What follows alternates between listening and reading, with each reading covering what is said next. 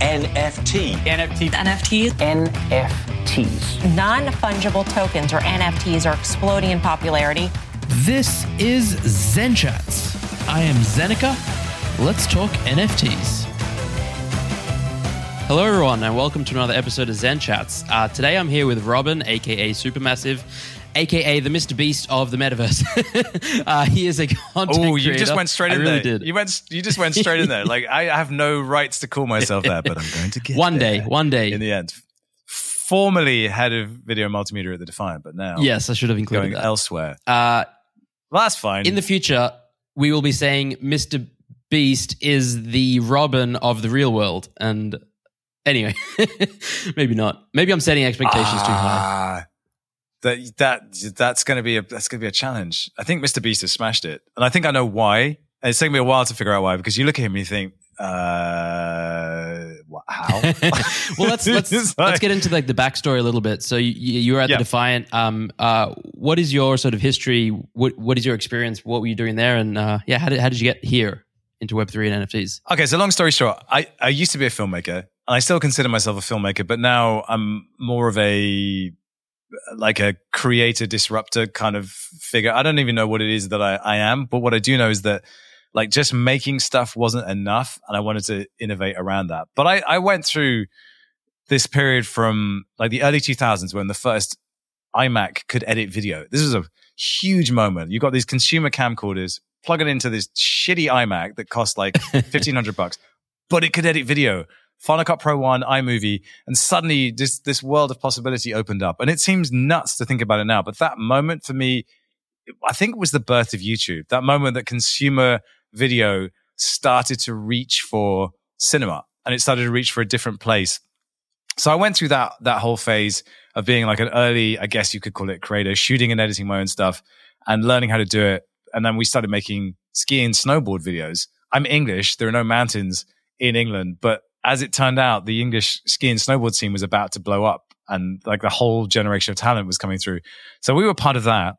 And then we turned that into TV shows for the Extreme Sports Channel in the UK, got into like a whole bunch of different things, music videos, corporate films. We learned to set up a business. I mean, I had my first business at 22 and had no idea what I was doing in, in a skill set that I didn't have yet as well, just kind of winging it. And then uh, just basically got really good at it. Learned to do all sorts of different things, um, including running the company. And then after about eight years of doing that, I just decided I, wanted to go freelance and pursue different things and became a music video director, commercials director, directed a feature film 2016 with my best friend Jez. And, and then I hit a wall and the wall was kind of partly kid shaped, but it was also just like there's this expression, there's nothing worse than mediocre Mhm. success. And I think I was there. Like that you go through these periods in your life where you, you, you almost make it. Yeah. Like, so you win competitions and you get, you, you know, as agents would say, you get heat. And I guess it's like when you're playing blackjack, the deck gets Yeah. hot, you know? So you, you've got this moment. Do you capitalize on it or does it escape you? And like four or five times, it just got away. And it wasn't necessarily because I wasn't ready or because I was lazy and I didn't realize what it was. But I think it was just because it wasn't actually what I was supposed to be doing.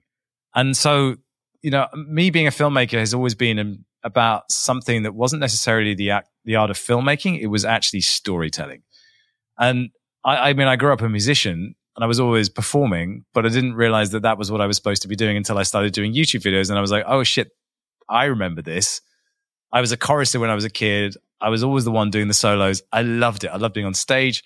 So what has happened is that I've figured out subconsciously how to make all of that make sense and figure out where all the money is. Cause like in crypto compared to like the real world, like we know the money equation is so mm-hmm. imbalanced. It's insane.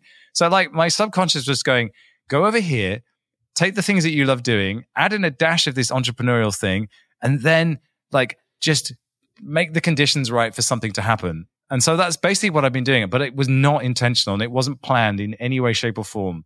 It's just kind of been this process of exploration. Crypto opened up as this world of possibilities where it was a very immature space, but storytelling was king. So it was like, how can I be a storyteller in this space and not just become a, you know, an empty shell or just someone trying to scam you? Like, where's where's the value in all of that? And that's kind of how I ended up like making videos for the Defiant. It was just like DeFi was nuts.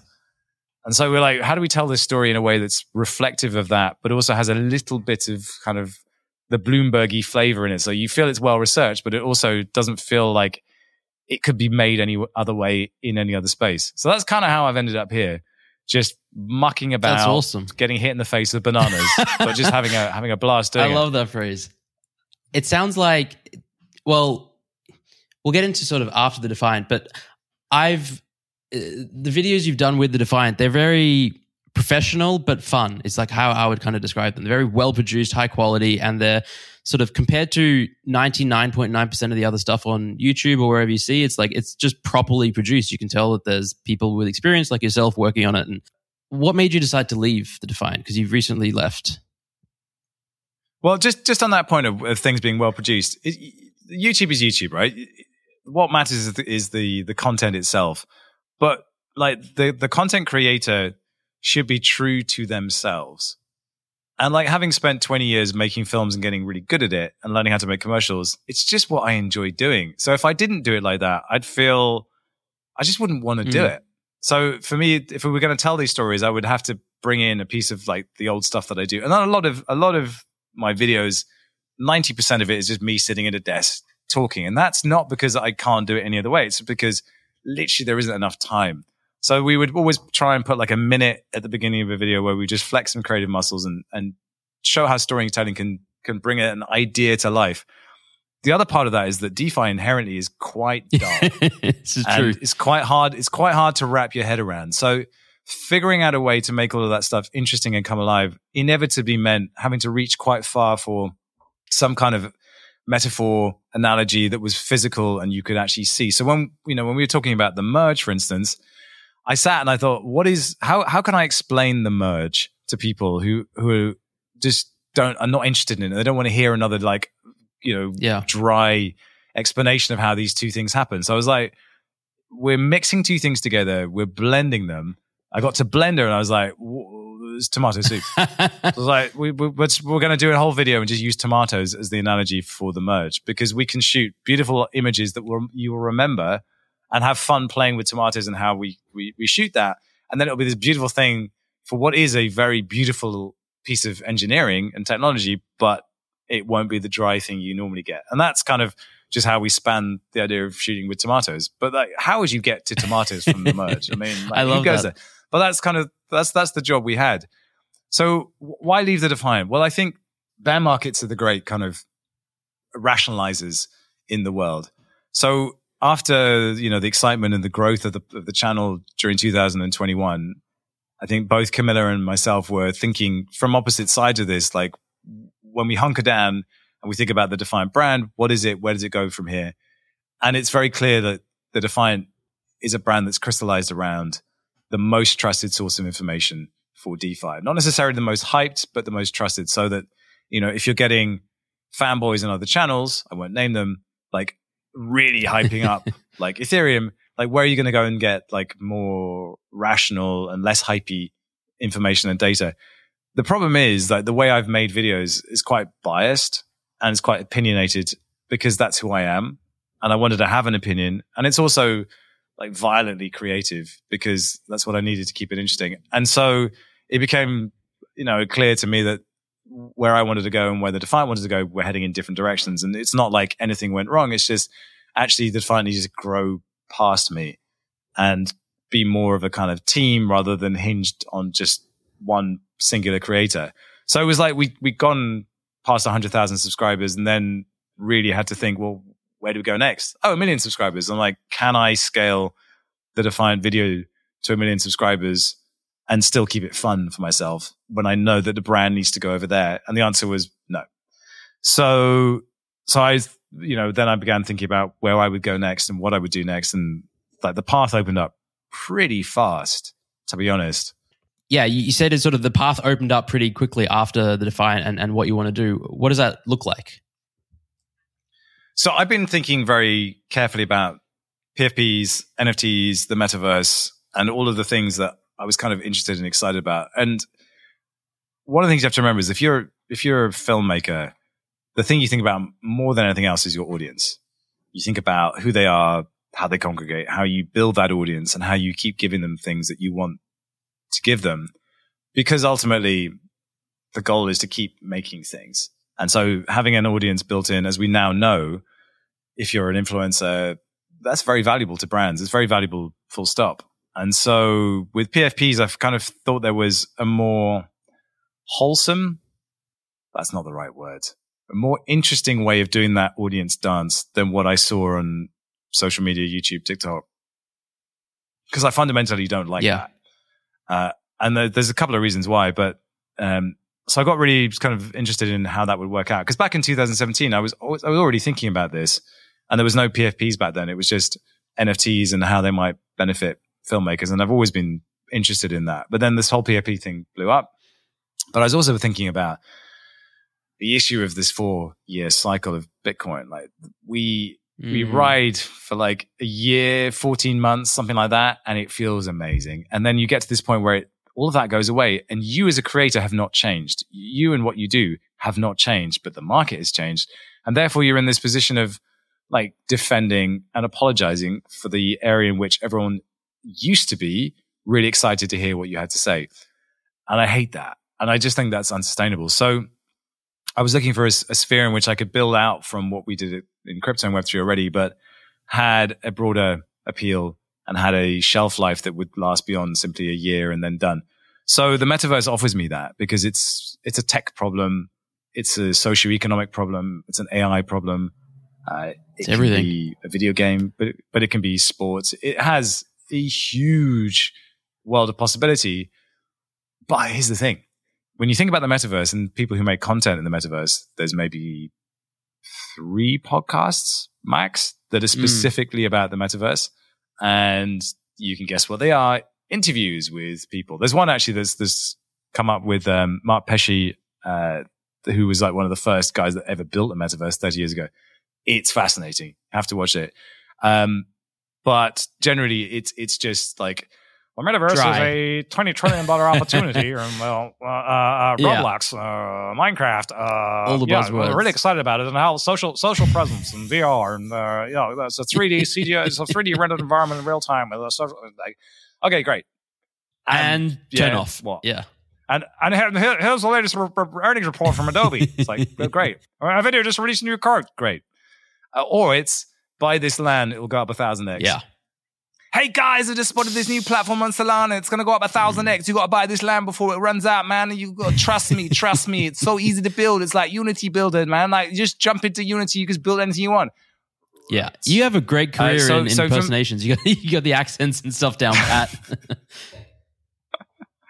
It's all part. It's all part of the show, my friends. All part of the show. Um. So, so the thing that I, re- I realize is like the there's a there's a kind of massive gap in the metaverse market, particularly when you think about like the amount of money that's been spent in the metaverse.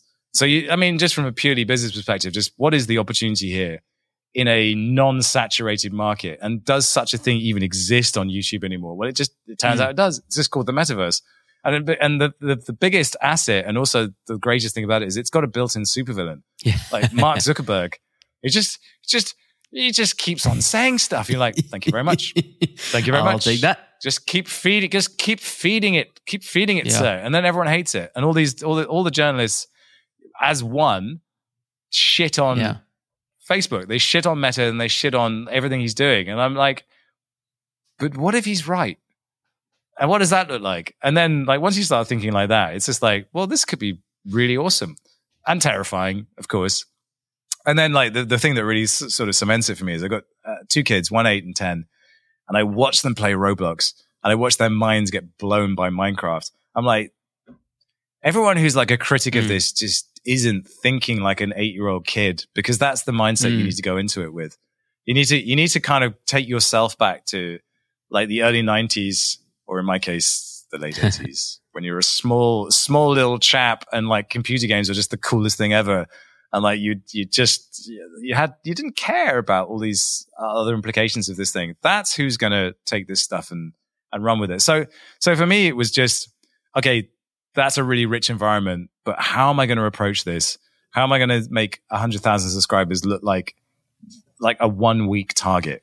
And that's when you start thinking about the creator economy Mm. and, and how that's exploded during the pandemic and how the audiences that these huge creators have are just so valuable and also just so kind of dysfunctional in terms of the relationship between the creator and their audience and how Web3 should be able to kind of make it less dysfunctional. I don't think it can solve it all, but it can make it less dysfunctional.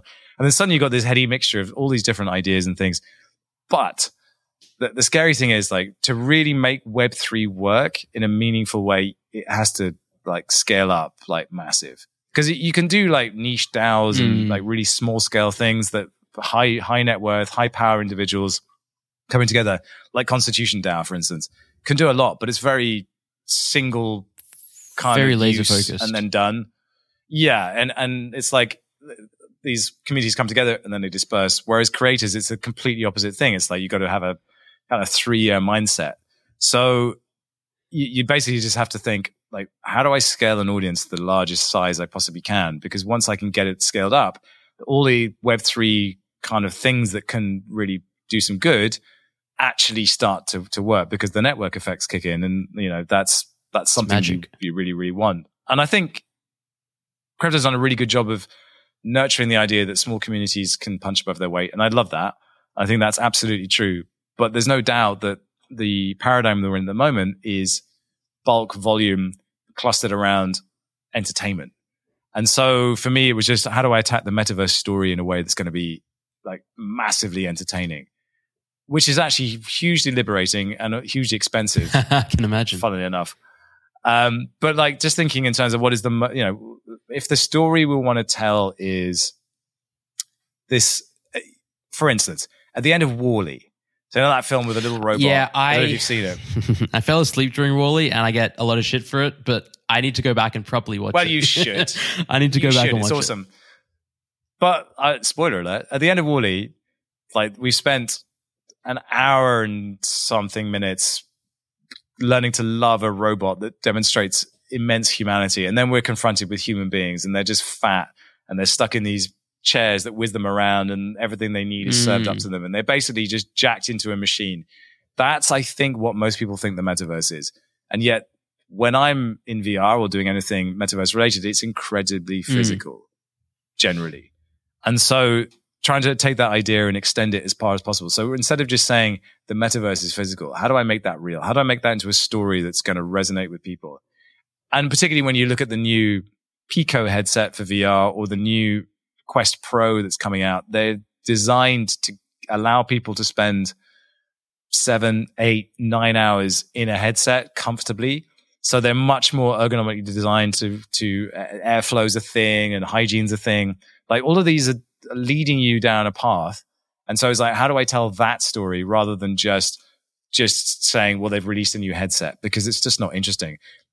Who does this well? Top Gear. So like when Top Gear took on cars, there was car review shows and they would kind of dry and you Yeah. drive a car. And no, they said cars are lifestyle. They're part of us. We, we merge with them. So let's go on adventures with our cars. And that's how Top Gear became Top Gear. Uh, it was just, you know, old men trying to hold on to their youth, just going on adventures together. And it really resonated. So I think there's, there's, there's all of that for, for the metaverse. And it's a story that nobody's telling because they just don't think it's Yeah. cool. But I, I do think it's cool. And I'm not going to try and tell you it's cool. I'll just show you why it is. And then hopefully you'll have a good, good fun time understanding that. But like when, you know, when I say we have to scale up fast, it's like on the order of like get to a million subscribers in 12 months kind of scale up fast, which sounds insane when you say it, but you know, that's kind of where we have to It's be. doable. So It is. It is. it's, it's a, it's a different, it's a different mindset, man. It's a very different mindset to this, like, there's so much education out there. And I know like you make education. I used to make education. Nobody needs another No. educator. They don't need me to make more education on any of this stuff. I think the space in general just needs a different approach. So I'm trying to see if I can make that happen. Entertainment, And I, there's no guarantee of success, but like, yeah, or, or some, I don't know. I don't know.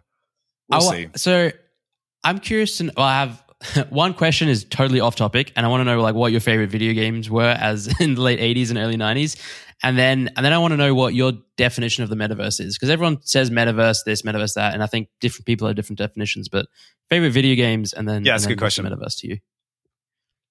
So video games wise, uh, I was Game Boy. So Mario.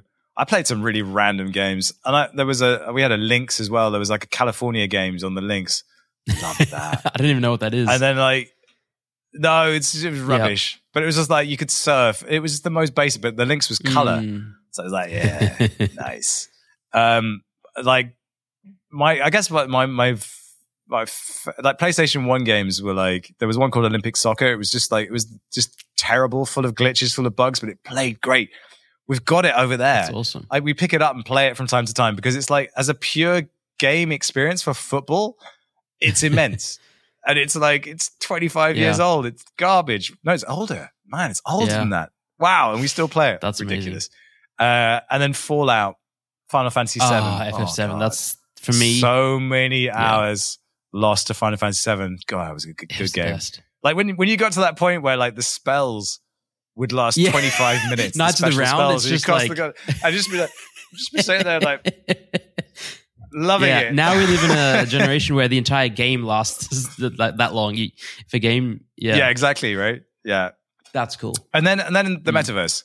Uh, the metaverse is yet to be defined. I don't have a definition for it yet because I haven't found one that makes any kind of sense to me yet. There's lots of them around which are like, it's about social presence. It's the next phase of the internet. It's about a live, persistent 3D environment.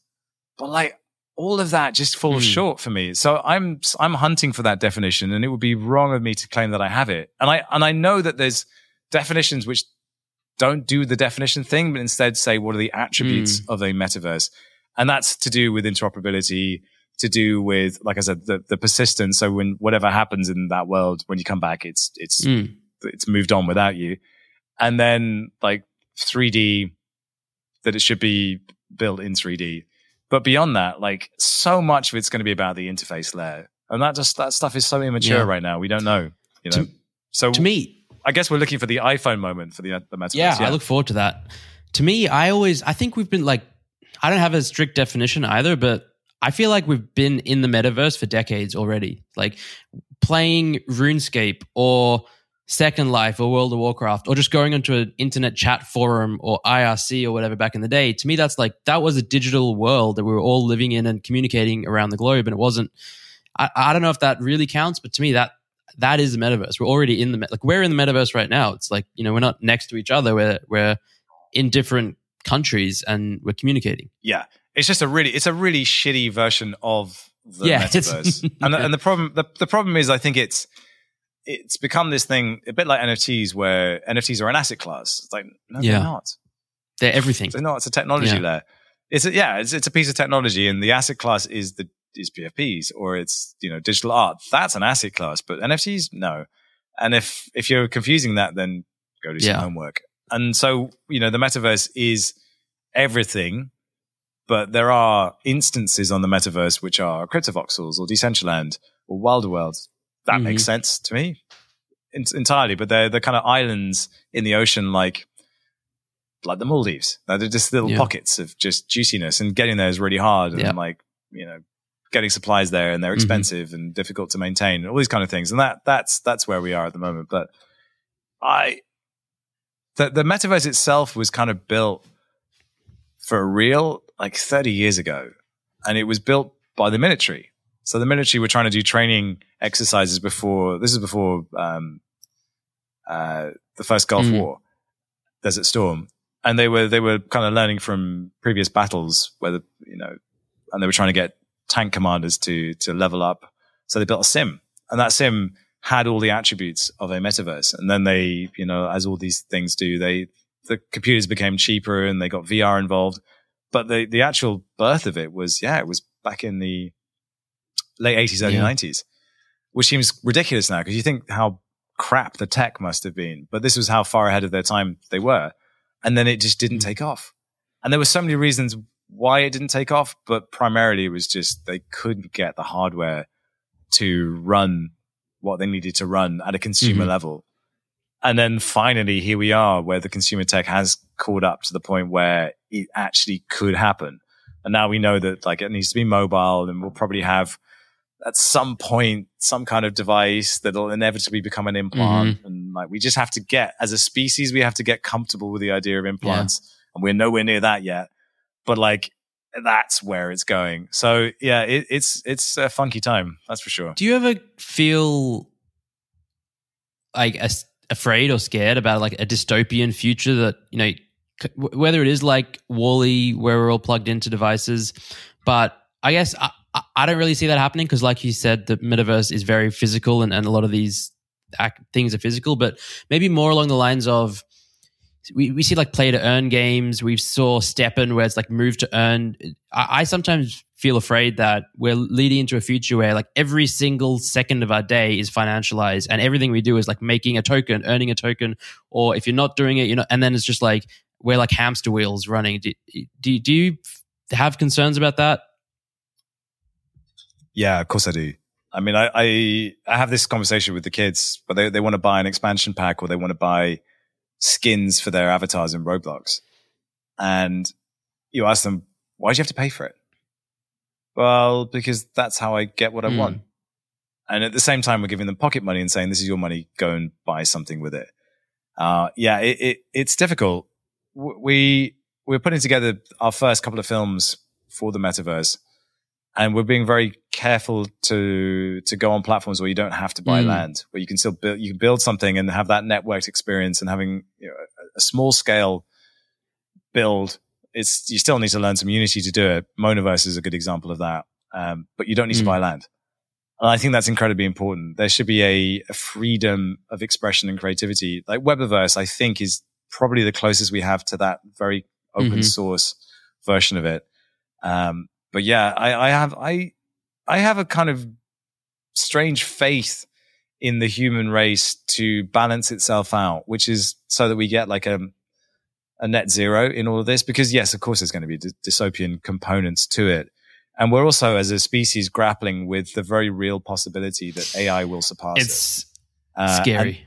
and like yeah and and and you know you have these conversations every day like what has ai produced now oh it's it's video a meta release a press release saying they've created a text to Mhm. video generator using ai like okay and like uh human being Yeah. over here like uh like, what, what, what, it's what? terrifying.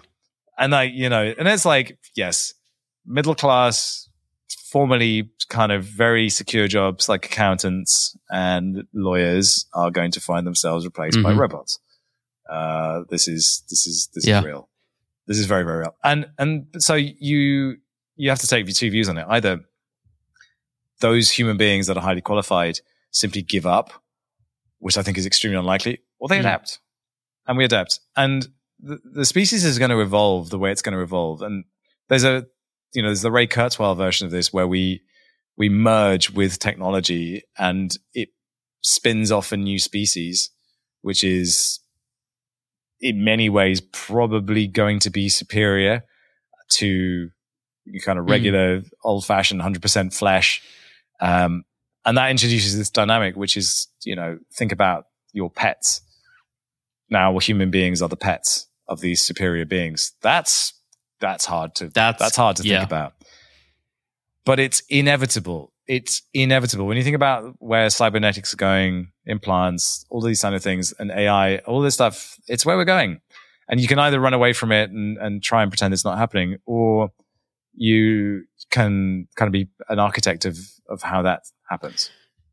So I guess that, that's kind of where I sit in all of it. But like it does, it, it scares the shit out of me.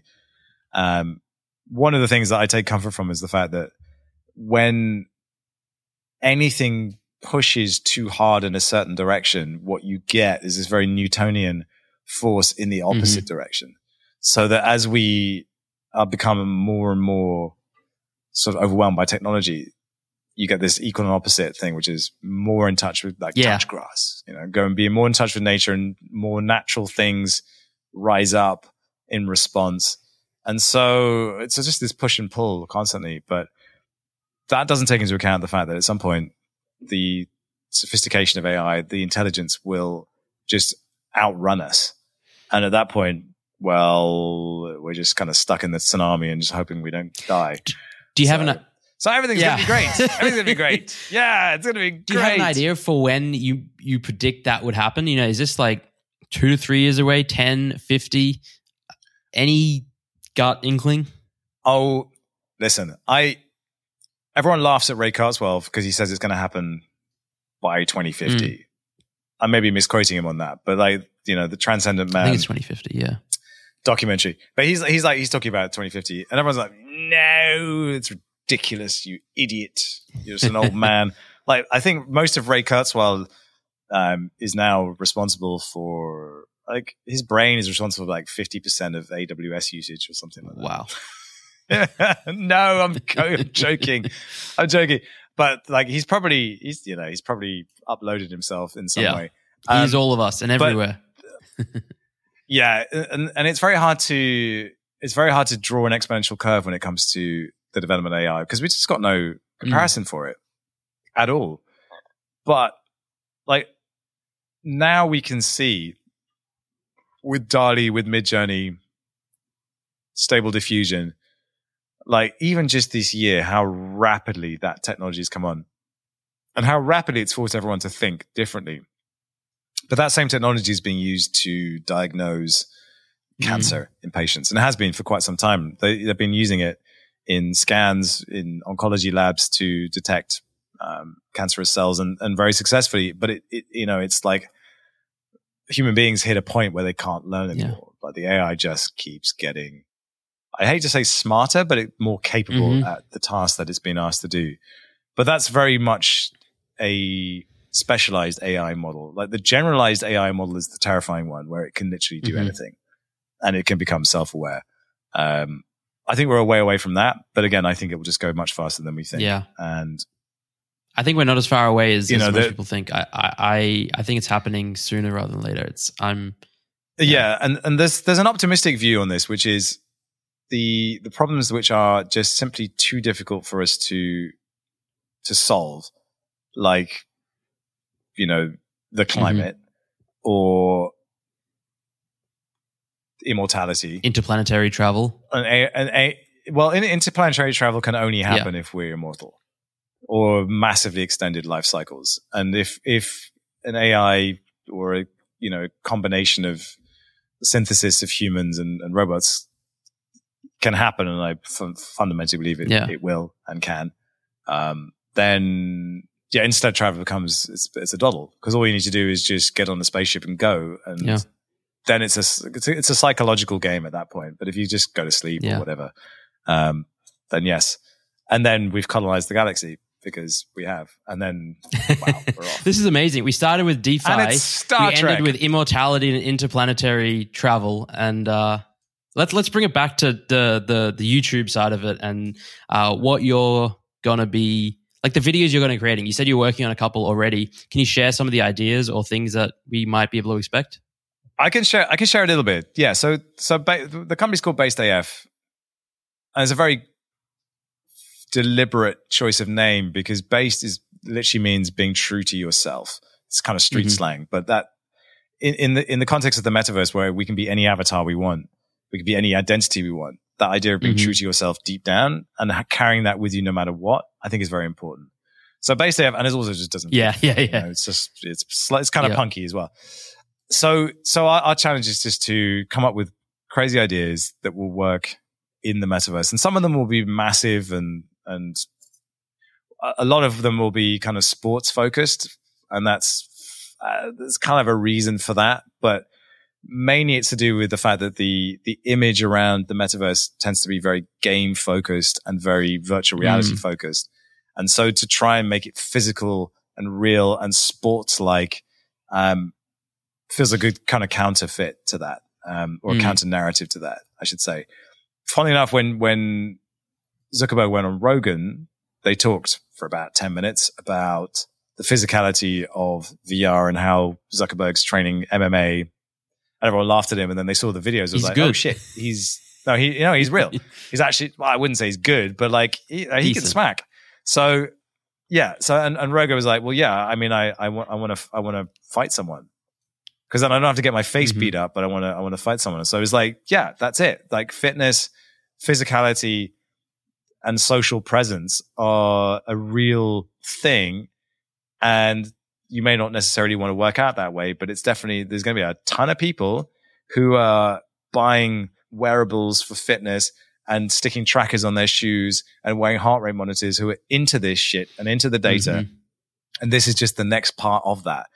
That makes total sense. So we're doing a lot of that.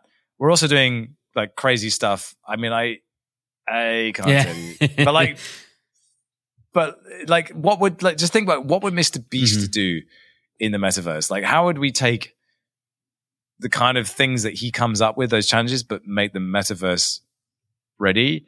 And I'm hoping that nobody can come up with anything because that means we're doing a good job of Yeah. figuring this stuff out. But um, what what the great blessing that we have is that the technology to serve the metaverse is accelerating at a pace that's just hilarious. To be honest with you, there's so many duff pieces of tech that, that people are going, oh, this would be good for the metaverse. It's like all those NFT display devices. You're just like, Yeah. like what is it? So we can have fun kind of looking at those and, and testing them out, and then you know, ten years we'll look and go, oh man, we were so far off. But all of that stuff is that's pretty nice. Um, so we'll, we'll have some more kind of sidebary stuff where it's like, well, we did this with this piece of technology, but you know, fundamentally, the the, the main thing we want to do is take an idea to the very extreme we can, whether it's to do like maybe it's a dating show, maybe it's uh, maybe it's some motion capture. I have my motion capture helmet. here. That's very cool. So this is this is this is the helmet that I have to wear to in our motion capture studio, which we're building Mhm. over there. Because like digital characters and, and having full control over digital characters is really important, but that's very expensive. Mhm. So we just took the ApeCoin airdrop and invested it in um in a motion capture studio because that was the right thing to do at the time. Um, but that will basically mean I can take a character like an ape or a, a meebit, pilot it in real time, and be that character in a in Unreal It's Engine amazing. and just present a show or present like a TikTok or something, but without it, without having to be like this whole CGI animation pipeline and all the stuff post production. No, it's just like Just go. Um, so so stuff like that, and then you know we've we've got. I mean, I wish I could tell you. but I can't. well, uh, it is very exciting. When are you planning on launching? When can people watch these videos? And what's the call to action? How can people follow along and, and keep up to date? Yeah, good, good, good question. So we are grown doing a PFP collection, but there's a very specific reason why we wanted to have a PFP collection. And it's because we need a core audience that will be our super fans. And the idea of super fans is, su- is super important because there's a piece to the creator economy that we think is missing. At the moment, it's build an audience, monetize mm-hmm. the audience. And if I'm Mr. Beast, I'm monetizing the shit out of my audience by selling them burgers, by selling them chocolate bars. But where's the bit that doesn't make sense in all that? It's I, creator, selling you stuff. You're buying it. Oh, by the way, you're also watching my videos, which means I can sell you Mhm. stuff. How does the audience benefit from any of that? So there's this third pillar that we talk about, which is share the spoils. So build an audience, monetize the audience, and then share the spoils. In order to figure that out, I need like a hardcore group of super fans that will experiment with me during this early phase because we can. Like any other established creator right now would just not be in a position to be able to do that. So what we want to do is figure out this third pillar, build the share the spoils pillar for the creator economy, and then just give it to anyone who wants it. Like it shouldn't be ours to Mm. own, but like someone has to do the hard work of figuring this stuff out. And like I said, the stuff that we want to do doesn't work unless we're at scale. So we have to have build this system where we can incentivize people to come and be part of that journey with us, be our super fans, be what we like to call full time fans. Because if they're doing work, i.e., watching video, then they should be rewarded for that in some way. The trick, this is the bit that I insist on. Do not add a shitcoin. Do not just airdrop NFTs. Now we can airdrop NFTs, great. Don't add Yeah. a shitcoin. If you take the shitcoin away, it gets really hard. But that's the point. It should be hard. And that's why we have the NFT community because they will, they are crazy enough. People in NFTs are crazy enough to actually try and figure this stuff out. And they have to be in the trenches with us. And like, if they are, awesome. So, so that's what we're doing. That drops first week in November. We haven't decided on a full date. We Mhm. won't we won't announce it until probably 24 hours before it's happening. So if you miss it, you miss it. But like we're not going to do an extended Mhm. build up and whitelist it. No, it'll just drop when it drops. Then first video is a special that's going out end of November. It will be physical. It will be for me absolutely horrific. it's going to. I'm I'm in training right now, and I, I'm getting I'm getting marmalized, honestly. And then in December we have a special which is only for uh, our PFP community, so they will participate in something where they could win quite a lot. Very Quite a lot. exciting. So think about Mr. Beast. What does he do? What does he do? And how would we do that in the metaverse? That's kind of Yeah. a clue. Uh, and we're going to do that as our kind of Christmas special. And then in the new year, we'll be doing videos fortnightly for the main channel, but doing all this other stuff in shorts, in um, spaces. I wasn't doing a whole bunch of metaverse related content to pick up the stories, but the, the big tent poles will be going out fortnightly because to do it any more regularly than that will Yeah. just kill us, basically. Well, this is very exciting. I I can't wait. Honestly, I think the space needs something like this, not just for the fun and enjoyment of it all, but if we want to go mainstream and sort of attract you know millions and millions and billions of people, NFTs and crypto needs to seem less niche than it currently is. It needs to be more than just money and DeFi and trading and PFPs. It needs to be like I love how you you're you're going with the sport approach because there are so many people out there that are passionate about sport and have zero interest in NFTs or the metaverse. But if they see that w- those worlds merge together, then all of a sudden it'll like potentially something will click and they'll they'll begin to understand the power and, and all of it. So it's it's awesome what you're doing. I'm a huge fan already, and I can't wait to see everything you do. Oh, thanks. Well, well uh, we can fall on Yeah. our asses. We all That's can. fine. But I think that there's one thing. There's one thing I've learned from the last two years, particularly with the Defiant, like even if like nobody can get to the office because of COVID, or the trains aren't running, we can still make content and we can still get it out there. So like that has been like just one of those great kind of learning experiences. Like, what is the minimum viable product for a content creator? It's it's a live Yeah. stream. Like, just get on a stream and talk. So as long as we have that, then we're good. And some some weeks, some stuff just won't work. We know that. Some stuff will just be impossible. We also know that. But like the the fun of exploring the rules around the metaverse and exploring where this thing can go. And then when you look at the paucity of content that's out there, it's really exciting. I want to leave you one one other thing, which is I guess the ambition for what we're trying to do is again, it comes, goes back to the early nineties. It's like MTV. So MTV shows up and that's like early eighties to be fair, but like it really got it into its stride in like the early nineties. But like this idea that like there was no way to watch music videos back then, like pop culture, youth culture didn't really have a platform.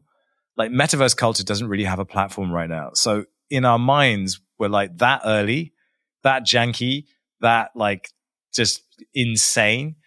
But that's what the metaverse feels like. It's like it's the place where Jackass could be born. It's the place where the real world or Cribs or Pimp My Ride could be born. And like if we can be the way that that happens, but in a metaverse context, then I'll I'll be very happy. So that's kind of the ambition for what we want to do. Like Mr. Beast, the metaverse, sure, but like MTV at the metaverse, that's the big. There's some idea. fun wordplay there. MTV, metaverse, all the right letters are there. I don't know. it's like Meant it was meant to be. But look, seriously, look at look at YouTubers now, like Airrack, like or again, Mr. Beast, like all the stuff they're coming up with. It feels like early Mhm. 90s MTV. It's crazy. It's just reality formats, just done in a more caffeinated History repeating. way for a, for an, yeah for a very kind of like an audience that can't really pay attention to Yeah, anything. we're, we're in the TikTok generation. Basically. We just are. We're in these attention spans have just dissipated, and that's where we are, and that's life now. Yeah, I I feel like that era of just shouting and just speaking really fast and just I think that's God, I hope so. And there's like and, and like there's just a general exhaustion of that, and you're starting to see different types of stories get told and different types of creators come through that are more human and less like just copying uh, what Mr. Beast has done. Um, like Ryan Trahan's a really good example of that. He's really found his footing as like just this really simple but really elegant storyteller. It's great. I love that. That's amazing. It's not who Yeah. I am, but like I don't need to be. Like he, he's got that corner, but we will lean into the storytelling and, and keep retention through other means than just shouting at you for. I love 20 it. All right, Robin, this has been a pleasure. I could genuinely chat to you for hours and hours and hours, and I'm sure we will in the future. I wanted to, I wanted to get in your thread that you wrote today Oh, uh, about Renga. oh yeah, that one. Uh, God, that was a couple days ago. I, I wrote about. What did I write about? I create so much content now. You're writing about you're writing about Renga, and you're writing about specifically the the less you say, the better. it Oh yeah, sometimes and The you having a deliberately vague roadmap. Yeah. Yes. And and and but that, I mean, that's that's all of crypto. To be honest, the less you know, the Mhm. better it is. But also, like finding that fine balance. I I also feel the same way, which is those who are not confident overshare, Mm. and those who are confident share nothing. And that really, you really see that, right? You really see that those who those who are completely in control and know what they're doing yeah, you don't get any information. But like that's because they're really good at what they do. And I thought that was, Yeah. you know, I hadn't really seen anyone say that before, but I feel exactly the same way. And it's it's something I'm thinking about for our drop. it's a really like, good take. What can I get away with just it being me? Am I Mm. enough? Like how much of the artwork do we show? How much of the story do we reveal? How much of the intention, the utility do we reveal? Honestly, not much. That's exciting. How can how can people follow along? What's the best way? Is follow you on Twitter? Uh, just follow me. Yeah, just follow me. I'll, I'll be just verbal diarrheaing the crap out of it. What's your Twitter handle? next month? It's I am supermassive. All right. At I am supermassive. We'll have a That's link it. in the show notes below and everything. So Yes, that's the one. awesome. This has been a pleasure. Thank you so much for being here. Any uh No, absolutely. Well, I, I don't know if you saw, but in the uh, there was a recent article listing the 75 most influential NFT heads, and you were. I three. did not see that. That's So very go. cool to see. I need to share that with you. Appreciate that. Uh, I was just like, who's number yeah, one and two? no, don't I'm kidding. One is Beeple, oh wow. Okay. and two is Murat Pak. That's an interesting number two. Interesting. I know it. I, I mean, I don't want to sort of do you a disservice here, but it feels like it was written by someone that may not Yeah. necessarily know everything. Uh, Beanie was also yeah, that's is- that's a whole other story. I mean, that's that's that's a whole. All right, thing. digging into it was not a good call. Let's let's stick with uh, uh, number three. Yay. um, No, but that's good, man. That's good. Number oh three. yeah, I'm stoked. oh, hang on a second. Am I? yeah, yeah. Oh no, am I gone? You're number nine. You're just after Pranksy. Oh. So look, you've you've smashed it. Top ten. top ten. I'm still happy with that. Pranksy is is uh, massive, obviously, and uh, very influential. Yeah. Yes. Um. There you go. Yeah. No, appreciate it, and uh, everyone go uh, follow Robin on Twitter. Keep an eye out for everything coming out based AF. It's gonna be it's gonna be based AF. It's gonna be epic. It's yeah. gonna be the bomb. It's, gonna, be the bomb. It is. So when when we hit base Yeah. mode, there's a handle. There's a hand. There's literally gonna be a handle on the wall when we turn it down, Oh, there's a little bit of alpha Base there. mode. That sounds. And and all the knickers will drop. I mean, that's literally that's all. It's that's all it's for. That's going to be the right there at the end. That line is going to be what we put at the front of this episode. That's exactly. It's like Robin hit the cancellation button. Uh, t- right at the end of the episode, and that was it. Thank you very much, everyone. Good night. night. All right. Thank you, everyone. Thank you. Thanks for listening to Zen Chats with Zeneca. Please consider subscribing to the podcast so that you are notified of future episodes. Also, make sure to check out our YouTube channel for the video version of this episode. For even more podcasting fun, check out the other podcast I co host, Two Bored Apes. If you enjoy my content, please consider joining us at Zen Academy, a place where anyone, anywhere, at any level can learn about NFTs and Web3. All of the links are in the description below. I'll catch you next time.